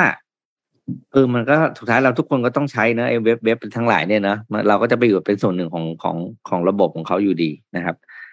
เดี๋ยวพาไปดูของล้ำๆอันหนึ่งนะครับ ครับ ตอนนี้เนี่ยสิ่งที่เรียกว่าเป็น air air taxi หรือ flying taxi เนี่ยกำลังเรียกว่ากำลังจะเป็นกระแสอย่างมากนะครับโดยเฉพาะการเดินทางระยะที่ประมาณสักสี่สิบถึงห้าสิบไมล์ห้าสิบไมล์นี้ก็ประมาณคูณหนึ่งจุดหกก็ไปนี้ก็ประมาณแปดเก้าสิบกิโลเนาะกก็คือข้ามจังหวัดอ่าตีซะว่ากรุงเทพชลบุรีอะไรประมาณเนี้ยนะครับกำลังกำลังเป็นที่จับตามองมากเพ ราะระยะเนี้ย นั่งรถก็นาน เครื่องบินบินไม่ได้คอปเตอร์ก็มันก็ไม่เหมือนเครื่องบินเฮลิคอปเตอร์มันก็จะเป็นอีกแบบหนึ่งเพราะฉะนั้นเนี่ยธุรกิจที่น่าจับตามองอีกอันหนึ่งเลยนะครับ ก็คือแอร์อ่าหรือก็เรียกว่า flying taxis นะครับ ล่าสุดเนี่ยนะครับ United Airlines นะครับเพิ่งวางเงินมัดจำนะครับ มัดจำสิบล้านเหรียญสหรัฐนะครับ ให้กับบริษัทชื่อ Archer Aviation นะครับ ผู้คิดค้น เจ้า flying taxi รุ่นที่ชื่อว่า Midnight นะครับ Midnight เนี่ย มีความเร็วสูงสุดนะครับร้อยห้าสิบไมล์ต่อชั่วโมง และมีรัศมีการบินที่หกสิบไมล์นะครับหกสิบไมล์ก็ประมาณเก้าสิบกิโลซึ่งกำลังดีเลย ซึ่งระยะนี้เนี่ยเครื่องบินไม่มีทางบินได้แน่นอนนะครับ แล้วก็เจ้าตัว Midnight เนี่ย บินได้เร็วกว่าเฮลิคอปเตอร์เจ็ดเท่านะครับเฮลิคอปเตอร์เนี่ย มีข้อดีก็จริงก็คือแบบเวลาเขาขึ้นลงเขาใช้เป็นแนวดิ่งใช่ไหมครับ แต่เฮลิคอปเตอร์มีความเร็วที่จำกัดนะครับ แต่ว่าเจ้าตัว Midnight เนี่ยบินได้อย่างเหมาะอย่างที่บอกคือร้อยห้าสิบไมล์ต่อชั่วโมงครับ เร็วกว่าเราขับรถสปอร์ตอีกนะครับ คือมีข่าวว่า United Airlines เนี่ยได้วางเงินมัดจำอย่างที่บอกคือเพื่อซื้อนะครับ Midnight เนี่ยเป็นจำนวนหนึ่งร้อยลำนะครับ ความโดดเด่นของ Midnight คือหนึ่งนะครับ เป็นอย่างที่บอกคือความเร็วระยะทางนะครับ อันที่สองคือเป็น fly taxi ที่ขับเคลื่อนด้วยไฟฟ้านะครับ ซึ่งต่างจากเฮลิคอปเตอร์ทั่วไป ซึ่งยังใช้น้ำมันอยู่นะครับ แล้วก็ออเดอร์นี้เนี่ยครับ เป็นออเดอร์ที่ถูกเขาเรียกไงนะ สั่งตั้งแต่เดือนกุมภาพันธ์ปี 2021 นะครับ แล้วก็เพิ่งมาวางเงินมัดจำเนี่ยในรอบนี้นะครับ ก็เป็นการสิ่งที่พิสูจน์ได้ว่าตัว Flying Taxi เนี่ยจะเป็นธุรกิจที่มาแน่นอนนะครับ แล้วก็ Federal Aviation Administrator นะครับ ของสหรัฐอเมริกาเนี่ยก็กำลังจะ เขาเรียกว่าออกมาตรฐาน แล้วก็ออกใบรับรองมาตรฐานการบินให้กับเจ้าตัว Midnight นี้ภายในปี 2024 ก็คืออีกสองปีข้างหน้านะครับ ต่อไปเนี่ยใครจะบินไปไหนในระยะใกล้ๆนะครับสามารถทำได้แล้วนะครับ แล้วก็เชื่อว่าพอเจ้าตัวมาตรฐานการบินนี้ออกเนี่ยมันก็จะถูกบังคับใช้ไปในหลาย ๆ ประเทศทั่วโลก แล้วไอ้เจ้า flying taxi เนี่ยก็จะเป็นอีกหนึ่งทางเลือกในการเดินทางนะครับ เพราะว่า เขาบินได้เร็วมากนะครับ แล้วก็อย่างที่บอกก็คืออ่าเป็นพลังงานสะอาดด้วยนะครับ เพราะฉะนั้นเป็นสิ่งที่เชื่อว่าเป็นหนึ่งธุรกิจที่ถ้าบอกถ้าเข้ามาไทยเนี่ยเวิร์กมากเลยนะหกใช่ค่ะเก้าสิบแปดเก้าสิบกิโลไปไหนได้บ้างนนท์จากกรุงเทพก็มี อ่าสระบุรีเนี่ยได้นะน่าจะน่าจะได้นะบุรีนะพัทยาเก้าสิบโลน่าจะได้ อ่า พัทยาก็เกือบเกือบถึงนะอีกนิใช่ไหมพัทยานี่เท่าไหร่น่าจะ100โล80โลป่ะเออพัทยาเป็นร้อยป่ะไม่รู้พี่จำระยะทางไม่ค่อยได้ก็ร้อยนิดนิดบางแสนลดมาหน่อยเป็นบางแสนเออน่าจะบางแสนเออบางแสนบางแสนมันครึ่งทางน่าจะได้อย่างเงี้ยครับ แต่ว่าเขาจะทดสอบการบินนี่เดือนทดสอบการบินครั้งแรกไปแล้วนะอ่าเมื่อเมื่อเดือนธันวาที่ผ่านมาเมื่อกี้ดื่มเล่าให้ฟังแล้วก็พอผลสารผลการทดสอบการบินเป็นที่น่าพอใจยูแต่อะไรก็เลยวางเงินมัดจำนี่แหละครับ อืมเพราะว่าอย่างเมื่อวานเนี่ย อ้อมนั่งเครื่องบินจากต่างจังหวัดมาลงสนามสนามบินสุวรรณภูมิอะค่ะ delay ประมาณสามสิบนาที แต่ว่าอืมไม่ได้ delay จาก flight เรา แต่ว่า flight อื่นอะ delay มา แล้วก็โหลดกระเป๋า แล้วก็ delay แบบ delay แล้วก็ run run ถ้า run เป็นโดมิโนอะใช่ถ้ามีอันนี้ก็ work นะ เพราะว่าลงจากเครื่องปุ๊บออกเลย อ่าอย่างเงี้ยค่ะ ไม่ต้องรอกระเป๋าด้วยอืม ส่วนตัวด้วย แล้วก็รันเวย์เขาไม่ได้ระบุมาเรื่องรันเวย์นะครับแต่ดูจากดูจากคลิปวิดีโอพอดีคลิปมันไม่สามารถเอามาลงให้ดูได้รันเวย์สั้นมากอืมสั้นมากเหมือนกับใช้พื้นที่น้อย ตีว่า ตีว่าถนนอโศกอะแค่นั้นอะรันเวย์อะคือระยะอโศกเพชรกับอโศกพระรามเก้าแค่นั้นเองโอ้ใช้พื้นที่น้อยมาก อืมอืมใช้พลังงานไฟฟ้าด้วย อืมจ้ะอะน่าสนใจครับ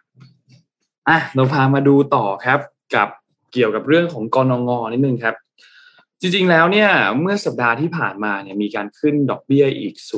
0.25 ใช่ไหมครับ แล้วก็ในปีปีนี้เนี่ยจะมีเหลือการประชุมของกรงเนี่ยอีก 2 ครั้งนะครับ ก็มีการคาดการณ์กันต่างๆนานาว่า เขาจะมีการขึ้นอัตราดอกเบี้ยอีกเท่าไหร่นะครับ แต่ต้องบอกว่าในช่วงเดือนกรกฎาคมที่ผ่านมาเนี่ยตัวเลขอันหนึ่งที่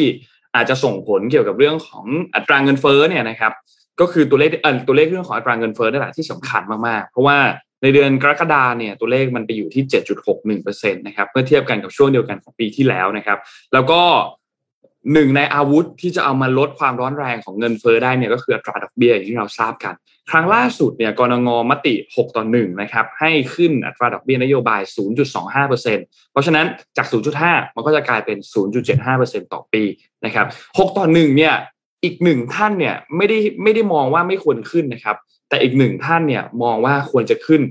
0.5 คือควรจะขึ้นแรงกว่านี้นะครับ แต่เอาละสุดท้ายแล้วเนี่ยผลงานประชุมคณะกรรมการนโยบายการเงินในวันที่ 10 ที่ผ่านมาเนี่ยก็มีมติอยู่ที่ 0.25 นะครับ เพราะว่าภาพรวมของเศรษฐกิจไทยตอนนี้เนี่ยมีแนวโน้มที่จะฟื้นตัวดีขึ้นนะครับ แล้วก็คาดว่าสิ้นปีนี้จะกลับไปอยู่ในระดับก่อนโควิด -19 นะครับ ทีนี้ กรงงการที่เขาประเมินเศรษฐกิจไทยรอบนี้ว่ามีแนวโน้มที่จะฟื้นตัวอย่างต่อเนื่องเนี่ยนะครับเขาก็ประเมินจากหลายปัจจัย หนึ่งในนั้นก็จะเป็นเกี่ยวกับเรื่องของแรงส่งของจำนวนนักท่องเที่ยวชาวต่างชาติ ที่เพิ่มขึ้นมามากกว่าที่คิดไว้นะครับ นอกจากนี้การบริโภคของเอกชนเองก็มีแนวโน้มที่จะฟื้นตัวอย่างต่อเนื่อง ภาพในไทยดูค่อนข้างโอเค ค่อย ๆ พัฒนาขึ้น แต่ว่าเศรษฐกิจโลกตอนนี้เนี่ยมีความเสี่ยงที่จะเกิดการชะลอตัวนะครับ ผลกระทบจากแรงส่ง ของความสำคัญต่างๆเนี่ยก็คาดว่าจะส่งผลกระทบกับเศรษฐกิจไทยอย่างจำกัดนะครับ ซึ่งปัจจัยที่ไทยต้องจับตามองมากๆเลยก็คือต้นทุนของค่าครองชีพที่จะค่อยๆ สูงขึ้นเรื่อยๆ ต้นทุนของภาคธุรกิจที่จะค่อยๆ สูงขึ้นเรื่อยๆนะครับกรงงเองเขาก็คาดการณ์กันว่าอัตราเงินเฟ้อทั่วไป จะมีแนวโน้มอยู่ที่ประมาณประมาณ 6.2%นะครับซึ่งก็เป็นตัวเลขที่เขาประเมินกันไว้ก่อนหน้านี้นะครับ แล้วก็คาดว่าน่าจะสูงอยู่ในระดับประมาณนี้อีกระยะหนึ่ง แล้วหลังจากนั้นก็จะค่อยเข้าไปในกรอบที่เขากำหนดไว้อาจจะอยู่ประมาณ 2% 3%แล้วแต่จะค่อยๆ ลดลงมาเรื่อยๆนะครับ ส่วนอีกอันนึงนะครับกรงงเขาประเมินเรื่องของสภาพคล่องด้วยว่า ตอนนี้ในระบบการเงินสภาพคล่องอยู่ในระดับที่สูงมาก แต่ภาวะการเงินโดยรวมเนี่ยยังผ่อนคลายอยู่ แล้วก็มีความผันผวนที่ค่อนข้างสูงนะครับ ก็ความสามารถในการชำระหนี้ต่างๆ ของภาคธุรกิจยังดีอยู่ภาคครัวเรือนต่าง ก็ยังค่อนข้างดีปรับตัวฟื้นตัวขึ้นตามภาวะของเศรษฐกิจตอนนี้ แต่ว่ากลุ่มเปราะเปราะบาง โดยเฉพาะผู้ประกอบการ SME ที่สาขาธุรกิจของเขาเนี่ยเพิ่งมีการฟื้นตัวมาเนี่ยยังมีรายได้ที่ค่อนข้างน้อยอยู่ แล้วก็กลุ่มนี้ก็มีความอ่อนไหวมีความเปราะบางอยู่นะครับ เพราะฉะนั้นต้องเข้าไปดูแลกลุ่มนี้ ซึ่งก็เขาก็มีนโยบายต่างๆ ทั้งฝั่งของธนาคารพาณิชย์เองที่จะเข้ามาช่วยดูแลตรงนี้ และยังไม่ได้ขึ้นอัตราดอกเบี้ยเร็วมากเกินไป เพื่อช่วย เขาเรียกว่าปกป้องกลุ่มเปราะบางไม่ให้ล้มนะครับ ส่วนค่าเงินบาทเองก็อ่อนค่าลงจากการแข่งค่าของสกุลเงินดอลลาร์สหรัฐ อันนี้เป็นปัจจัยที่น่าเป็นห่วงมาก แล้วก็สินทรัพย์ที่มีความเสี่ยงแล้วก็มีความมีผลกระทบจากตัวเรื่องอันนี้เนี่ยนะครับ ก็น่าเป็นห่วงมากเช่นเดียวกันนะครับทางด้าน EIC เนี่ยเขาคาดว่าอีกสองครั้งที่เหลือเนี่ยนะครับกนงน่าจะค่อยๆ ปรับขึ้นดอกเบี้ย อย่างค่อยๆเป็น ค่อย ๆ ไป เพราะฉะนั้นสิ้นปี 2022 นี้ น่าจะไปอยู่ที่ระดับ 1.25%นั่นหมายความว่าอีก 2 ครั้งที่เหลือเนี่ยก็จะค่อยๆ ปรับขึ้นประมาณ 0.25 นะครับ เพราะอะไรถึงถึงมองแบบนั้น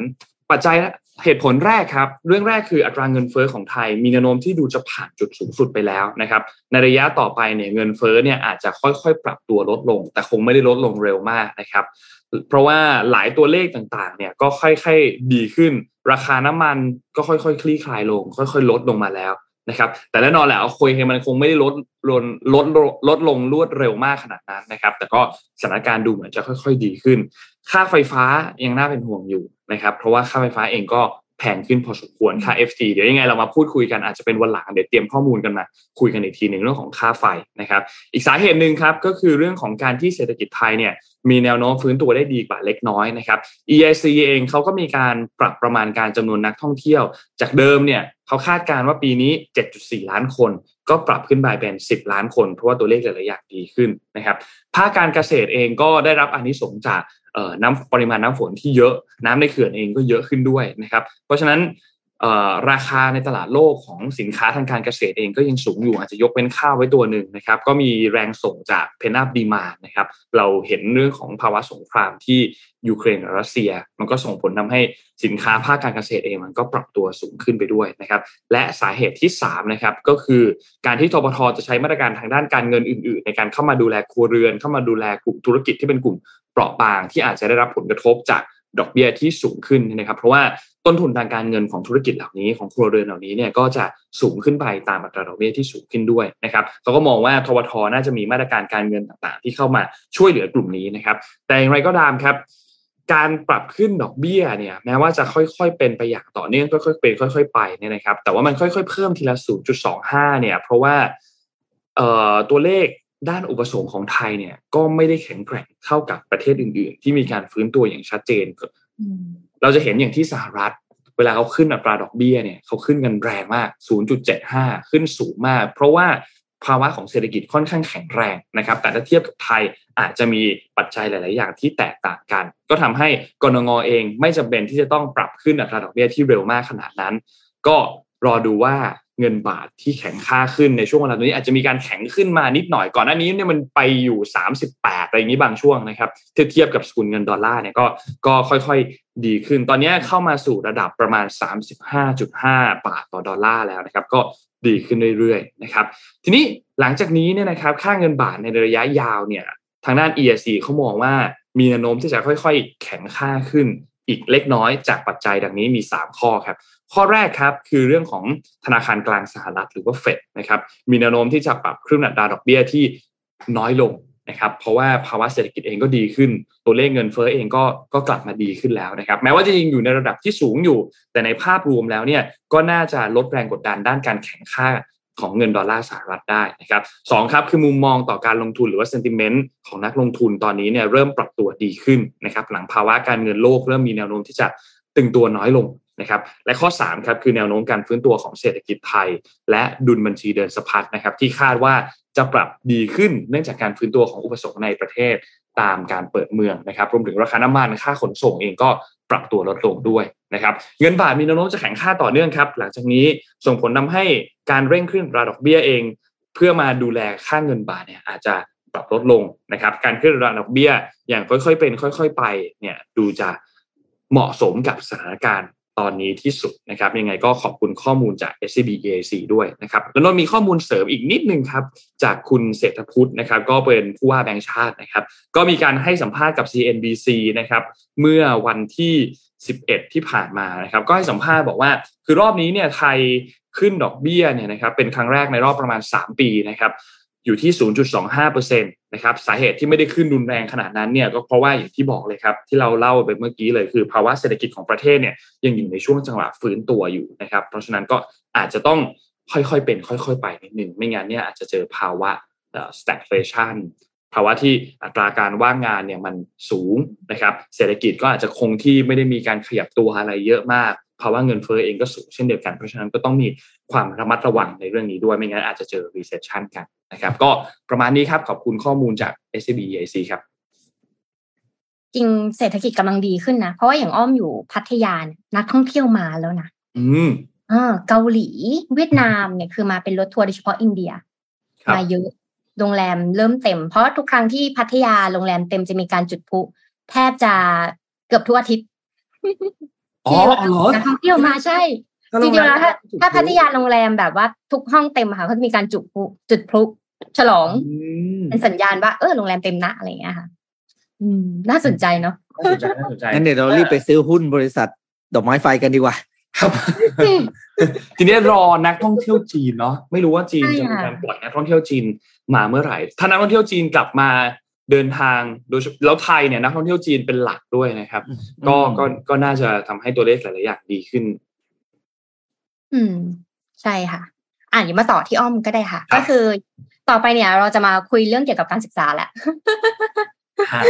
ข้ออันนี้เนี่ยเป็นเป็นเป็นผลงานหนึ่งนะคะ จากจากที่เขาได้บอกมาว่าเอ่อการเล่นเนี่ยจะส่งผลให้เด็กเนี่ยมีพัฒนาการที่ดีขึ้น อ่าโอเค มาแล้วค่ะครับเหมือนจะดีเลย์ไปนิดนึงขอโทษทีค่ะ การเล่นเนี่ยส่งผลให้เด็กเนี่ยมีทักษะสังคมหรือว่า emotional skill หรือว่าทักษะอารมณ์ได้ยังไงบ้างคะที่จริงแล้วในมุมอ้อมอ้อมทำงานเกี่ยวกับเด็กแล้วก็การศึกษาเนาะปัญหาที่อ้อมเจอเลยคือหนึ่งการเปลี่ยนแปลงของเทคโนโลยีที่เร็ว แพลตฟอร์มที่เร็วนะคะ แล้วก็เด็กที่ไม่ได้เข้าถึงเทคโนโลยีเหล่านี้ค่ะ ก็จะไม่สามารถที่จะใช้ทักษะใด ๆ ได้เกี่ยวกับเทคโนโลยีเนาะ สองเรื่องของ emotional คือเด็กอะค่ะเขาเหมือนอย่างอย่างรุ่นเราๆนะตั้งแต่พี่นนอ้อมหรือแม้แต่พี่ปิ๊กอย่างเงี้ยค่ะ เราจะเห็นแล้วว่าความอดทนนะมีผลกับการใช้ชีวิต ครับ แต่ว่าพอเด็กอะค่ะ พอเขาโตมาด้วยความแรงกดดันเยอะๆตั้งแต่เด็กเนี้ยค่ะเขาเครียด อืมนำไปสู่ข้อที่สามก็คือ การไม่อดทน หรือแม้แต่ซึมเศร้า แล้วก็ข้อที่สี่คือสุขภาพจิตใจไม่ได้ไม่ได้แข็งแรงนะคะ ซึ่งโดยเฉพาะเรื่องของตั้งแต่สถานการณ์โควิดที่ผ่านมาเด็กเรียนที่บ้านอะไรอย่างเงี้ยค่ะ เด็กเกิดการแพนิคเหมือนกันค่ะ เพราะว่าจากการที่ไปเจอเพื่อนๆที่โรงเรียนได้เล่นอย่างเงี้ยค่ะ พอมาเจอที่บ้านก็เครียดขึ้น ผู้ปกครองก็เครียดขึ้นเหมือนกันนะคะ เพราะต้องจัดเวลาจากการทำงานแล้วก็มาดูแลลูก แล้วก็ในช่วงโควิดที่ผ่านมาถึงตอนนี้ค่ะยูนิเซฟเนี่ยประมาณว่าประมาณการว่า สิ่งนี้เนี่ยส่งผลกระทบต่อน้องๆที่เรียนเนี่ยมากกว่า 1.6 พันล้านคนนะคะ ซึ่งกลายเป็นว่าตอนนี้เรากำลังเผชิญเกี่ยวกับภาวะฉุกเฉินสำหรับเด็กปฐมวัยทั้งโลกเลยที่เขาเจอกันอยู่ในตอนนี้ ดังนั้นเนี่ยเราจะต้องมีการฟื้นตัวทางด้านการศึกษามาก ๆ แล้วก็ทั่วโลก เพราะอย่างเมื่อก่อนก็จะมีประเทศที่พัฒนาการทางด้านการศึกษาดีมาก บางประเทศที่ไม่ไม่เข้าไม่ถึงการศึกษาใช่ไหมแต่ตอนนี้มันต้องปรับพร้อมกัน เพราะว่าตอนนี้เด็กค่อนข้างจะแพน แต่ว่า anyway เราไม่สามารถที่จะทำได้คนเดียว คนอย่างอ้อมหนึ่งคนไม่สามารถจะเปลี่ยนแปลงได้ทั้งหมดเนาะทางด้านการศึกษา ก็จะเริ่มมีองค์กรต่างๆ ค่ะ ที่เขาเริ่มที่จะเอาการเล่นเนี่ยมาปรับประยุกต์ใช้กับการเรียน เช่น ถ้าอย่างเลโก้นะคะ เราจะใช้เกมเลโก้เนี่ย เพื่อให้เด็กเรียนรู้ทักษะการเอาใจใส่ทางด้านดิจิทัลได้ มีกิมมิคมีเกมให้เล่น หรือแม้แต่เลโก้จับมือกับ Sesame Street เลยเราเคยเจอการ์ตูนอันนี้ไหม Sesame Street ที่มันเป็นสีแดง สีส้ม สีเหลืองใช่ไหมคะเราสเลโก้เนี่ยจับมือกับ Sesame Street เนี่ยเพื่อให้เด็กเข้าใจแล้วก็ช่วยเหลือ ให้เด็กช่วยเหลือผู้ลี้ภัย แล้วก็ช่วยเหลือตัวเองอย่างเงี้ยค่ะตอนนี้เนี่ยในจากการที่มีปัญหาทางด้านการศึกษาเนี่ย ก็จะมีเหมือนนโยบายหกประเทศนี้ค่ะ ที่จะแบบผลักดันทางด้านการศึกษาตั้งแต่ออสเตรเลียเอ่อ โคลอมเบีย ฟินแลนด์ เปรูแอฟริกาใต้แล้วก็เกาหลีใต้ แต่ว่าแต่ละประเทศเนี่ยวิธีการเปลี่ยนแปลงทางด้านการศึกษาแตกต่างกัน แต่เอาคำของเขาคือทำยังไงก็ได้ให้เด็กสนุกกับการเรียนให้มากที่สุด เพราะว่าทักษะเหล่านี้ค่ะ มันสำคัญมากๆ โดยเฉพาะอย่างตอนที่เด็ก ๆ เรียนออนไลน์ที่บ้าน พอเขาไปที่โรงเรียนนะคะเขาถ้าออนไลน์ถ้าเด็กที่เล่นเกมบ่อยๆใช่ไหมคะแต่พอไปที่โรงเรียนเนี่ยเขารู้สึกว่ามันไม่ปลอดภัย หรือการเข้าสังคมกับเพื่อนอะอยู่ยาก หรือแม้แต่อ้อมเองทำงานออนไลน์ที่บ้านมากๆนะเวลาเจอคนอ้อมก็แบบมีการตื่นตระหนกเหมือนกันนะเหมือนปรับตัวไม่ทันดังนั้นเนี่ย เด็กเนี่ยไม่ต้องพูดถึงเลยค่ะ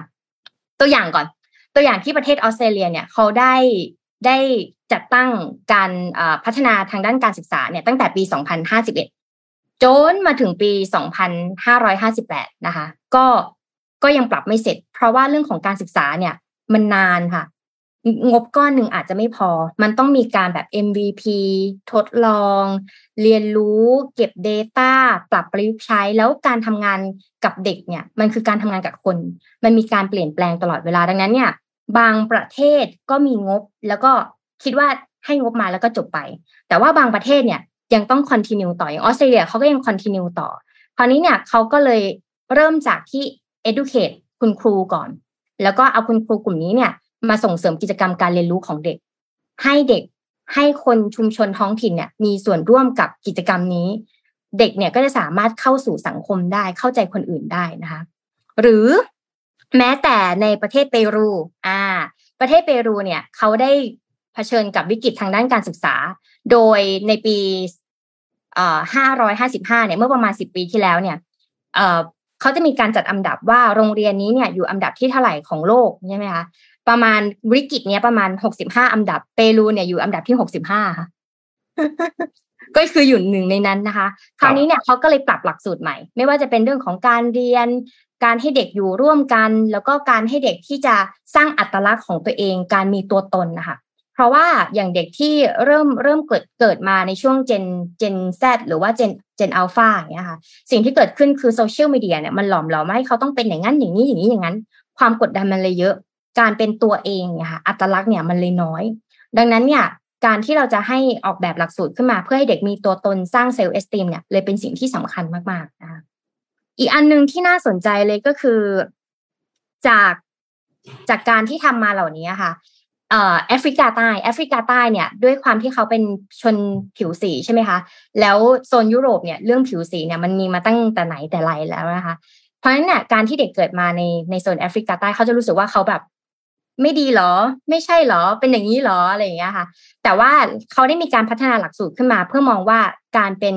เออชาวแอฟริกาใต้เนี่ยมันมีข้อดีนะ หรือทำหลักสูตรที่ชื่อว่า people's education คนแต่ละประเภทเป็นยังไง ชนเอ่อชนโซนยุโรป โซนเอเชียเป็นยังไง พฤติกรรมเป็นยังไง หรือการจำลองบทบาท เป็นคุณครูเป็นหมออะไรอย่างเงี้ยค่ะ ให้เด็กได้เห็นว่าเขาเนี่ยไม่ได้เป็นศูนย์กลางแต่กวาลเขาสามารถที่จะเข้าถึงบทบาทอื่น ๆ ได้ แล้วเขาก็สามารถที่จะเอมพัตตีกับคนอื่นได้นะคะแล้วพอเขารู้ว่าเขาเป็นใครยังไง แล้วเขารู้ว่าคนอื่นเป็นยังไงอย่างเงี้ยค่ะเขาจะลดเรื่องของการ expectation ความคาดหวังอารมณ์ลดลง และที่สำคัญเลยก็คือ เขาจะมี self esteem ที่ดีขึ้น และสามารถที่จะมี soft skill หรือว่า social skill อะเข้ากับคนอื่นได้ง่ายขึ้นเนี่ยค่ะ อันนี้ก็เป็นจุดที่ ที่ระบบการศึกษาเนี่ยทั่วโลกต้องต้องให้ความสำคัญ แต่ว่าสิ่งที่สำคัญที่สุดเลยคือ ปัญหาที่การศึกษามันไปต่อไม่ได้ก็คือ เรื่องของการเมืองสังคม แล้วก็กลุ่มที่ไม่ได้ support ทางด้านการศึกษาค่ะ อันนี้ก็ไม่ใช่ไม่ใช่แค่เราก็มี ทั่วทั่วโลกที่เขาเจอเหมือนกัน ก็ต้องปรับกันไปประมาณนี้ค่ะ อืม เป็นเรื่องสำคัญมากนะเรื่องเรื่องเรื่องเรื่องการศึกษาเนี่ย นี่นี่นน นนคิดว่าหลาย ๆ ท่านน่าจะรอเหมือนกันนนรอวันที่พี่อ้อมกับพี่เอ็มอ่านด้วยกันนนคิดว่าเรื่องการศึกษาน่าจะสนุกแน่ ๆ ครับ เดี๋ยวต่อไปอย่าเอาเรื่องคน ครับ พี่ปิ๊กไปต่อไหมฮะพี่ปิ๊กอ่า เดี๋ยวเล่าเรื่อง นักกีฬาคนหนึ่งให้ฟังครับเผื่อเป็นแรงบันดาลใจที่ใครอยากจะเป็นนักกีฬาอาชีพนะเป็นนักกีฬาอเมริกันฟุตบอลครับ ที่เรียกว่ามี net worth นะคือทรัพย์สินสูงที่สุด แต่ว่าทรัพย์สินเขาเองนี่ไม่ได้มาจากถูกหวยนะ เป็นความสามารถจริง ๆ นะครับ ก็คือทอมเบรดี้นนรู้จักไหมไม่รู้จักครับ อ่า ถ้าเป็นแฟนอเมริกันฟุตบอลจะรู้จักครับทอมเบรดี้เนี่ยเป็น อ่าเขาเรียกว่าเป็น MVP Super Bowl หลายสมัยมากนะครับ ก็นอกจากนอกจากชีวิตของทอมเบรดี้ในฐานะของนักอเมริกันฟุตบอลที่เป็นเจ้าของ Super Bowl เนี่ยน่าจะเจ็ดถ้วยเจ็ดสมัยนะครับ แล้วก็เป็นโอ้ประวัติคนนี้คนนี้เก่งมากจริงๆ คือเล่นถูก draft เข้ามหาลัย เออจะ draft จากมหาลัยนะครับ แล้วก็เป็นตัวสำรองหนึ่งปี พอปีที่สองเป็นตัวจริงพาทีมคว้าแชมป์เลยนะครับ คือแล้วก็เป็นแชมป์แบบแชมป์เป็นแชมป์จนเบื่อครับ คือตอบคือแฟนอเมริกันฟุตบอลช่วงปีสองพันเนี่ย ดูแล้วก็เลิฟเขาเรียกว่าผูกขาดอะนิวอิงแลนด์นี่เป็นแชมป์ฟุตบอลเยอะแชมป์ champion bowl เยอะมากนะครับ แล้วก็สิ่งที่ peak กว่านั้นก็คือ เขาเขาประกาศ retire เมื่อปีสองพันยี่สิบเพราะเขาเล่นมานานมากสองพันยี่สิบเอ็ดเองแล้วสักพักเขาเปลี่ยนใจกลับมาเล่นละกัน แต่ว่าครานี้ย้ายทีมนะครับ เปลี่ยนใจกลับมาเล่นไปเล่นที่แทมปาไปเล่นที่แทมปาปีแรก พาแทมปาเป็นแชมป์เลยนะครับแทมปานั้นไม่เคยได้แชมป์เลยเป็นเวลานานมากพอทอมเบรดี้เอ่อเนี่ย TB คือทอมเบรดี้เข้าไปอยู่ปีแรกเนี่ยได้เป็นแชมป์อีกครั้งหนึ่งนะครับ แล้วก็ ปัจจุบันนี้เนี่ยเขาก็ยังสวมบทบาทสองอันคือยังเป็นผู้เล่นที่ Tampa Bay Buccaneers อยู่ แล้วก็มีธุรกิจส่วนตัวเยอะมากสิ่งที่มาเล่าวันนี้คือ part ธุรกิจของเขานะครับทอมเบรดี้ปัจจุบันนี้เนี่ยคาดการว่าจะมีทรัพย์สิน net worth ที่ประมาณสองร้อยห้าสิบล้านเหรียญนนะครับ ซึ่งนี้เนี่ยมาจากการที่เขาเนี่ยอ่ามีความเป็นองค์ประกอบอยู่ในตัวสูงมากนะครับ เขาจด trademark ที่เป็นชื่อของเขาเนี่ยนะครับ แล้วก็เอาชื่อของเขาไปพลิกแพลงต่างๆในอีกมากกว่า 200 แบรนด์นะครับอ่า แบรนด์ละแล้วก็เอาไปทำเป็นเขาเรียกพอชื่อ trademark ใช่ไหมมันก็จะกลายไปเป็นสินค้าอย่างอื่นนะครับ สินค้าที่ไปทำเนี่ยมีตั้งแต่ของใช้ในบ้านนะ เครื่องครัวผ้าปูที่นอนหมอน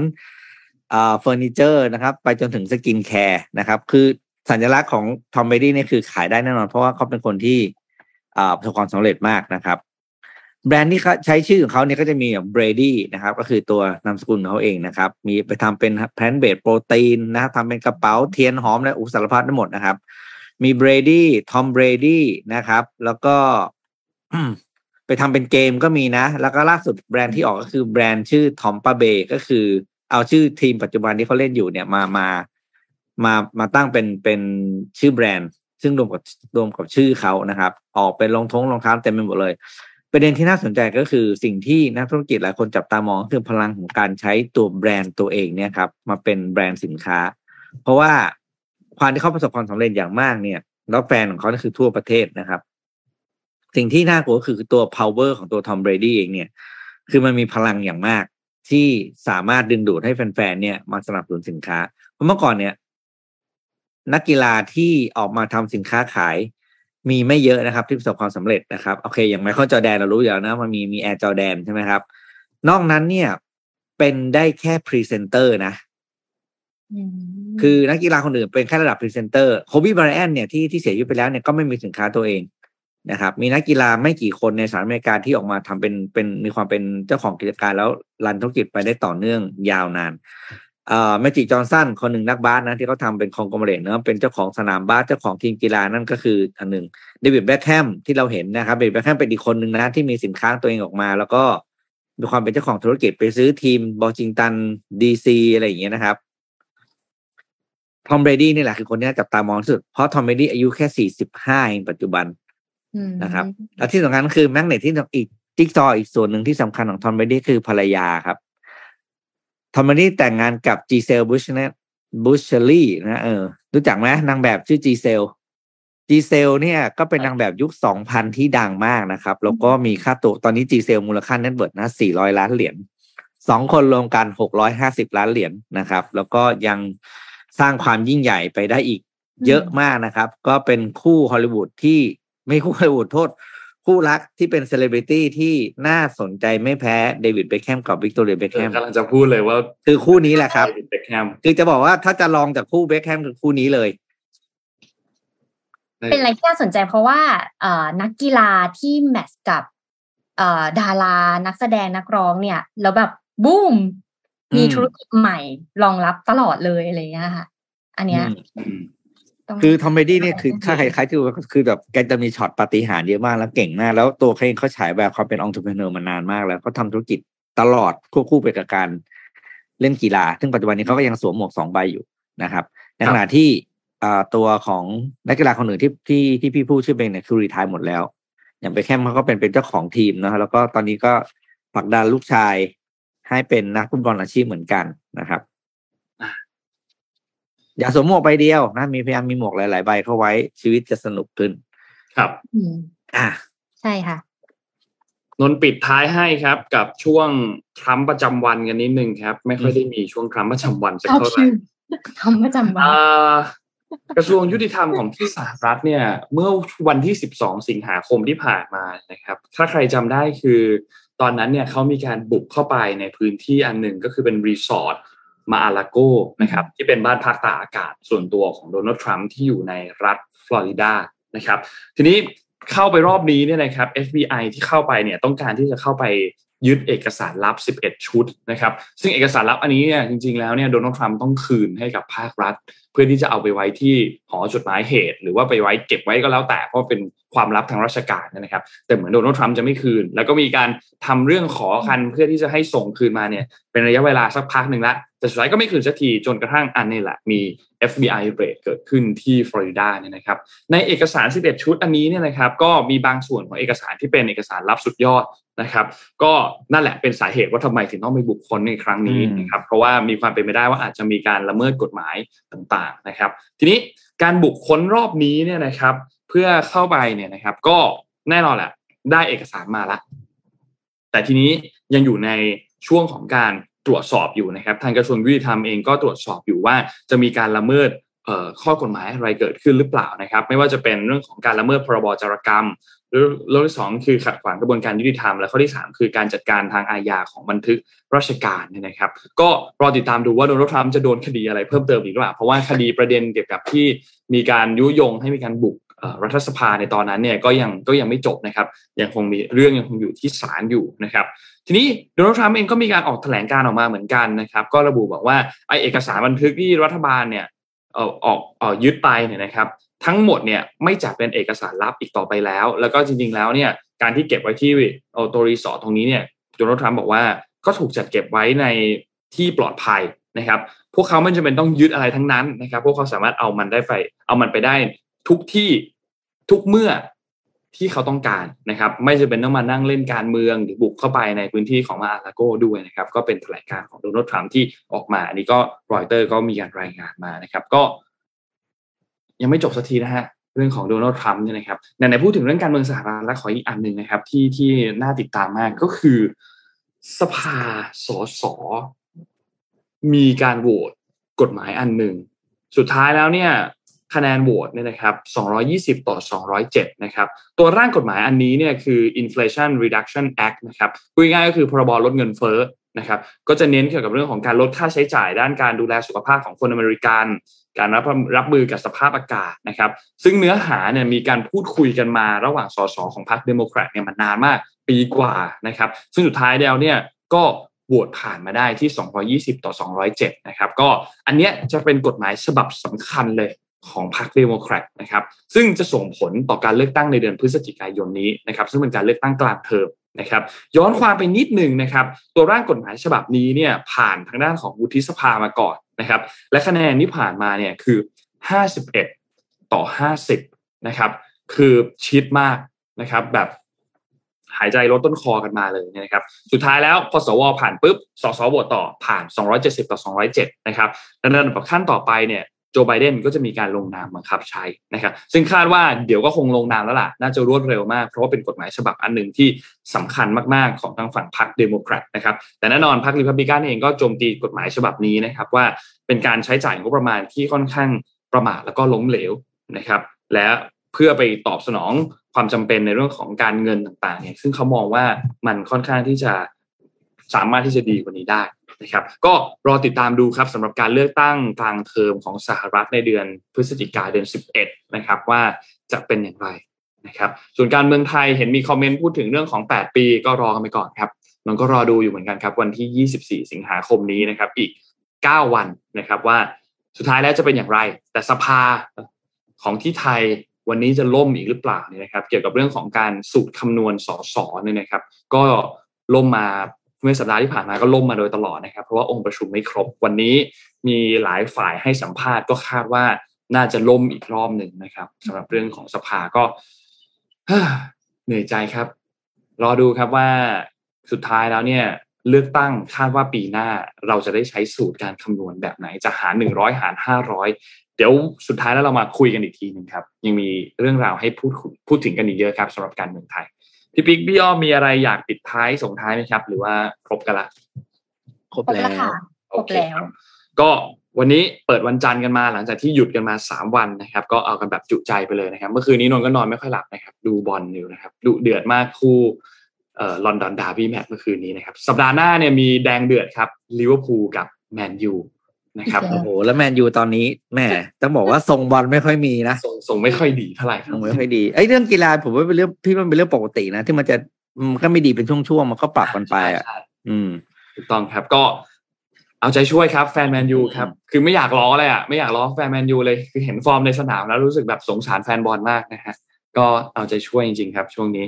วันนี้ครบถ้วนนะครับ ขอบคุณ SCB ครับผู้สนับสนุนแสนใจดีของเรานะครับ ขอบคุณ SCB มากๆนะครับ แล้วก็ขอบคุณด้านหลังตรงนี้เลยนะครับดีน่าโทนิวน้ำเต้าหู้ออร์แกนิกครับหอมอร่อยดีกับสุขภาพให้คุณออร์แกนิกได้ทุกวันครับ และขอบคุณท่านผู้ฟังทุกท่านด้วยครับยังไงพรุ่งนี้เราพบกันใหม่นะครับวันนี้สัปดาห์นี้ไม่มีวันหยุดเลยนะครับพบกัน 5 วันเลยนะครับ เราสามคนลาไปก่อนครับเราพบกันใหม่อีกครั้งหนึ่งวันอังคารครับ สวัสดีครับ สวัสดีคสรับวัสวัสดีค่ะ Mission Daily Report start your day with news you need to know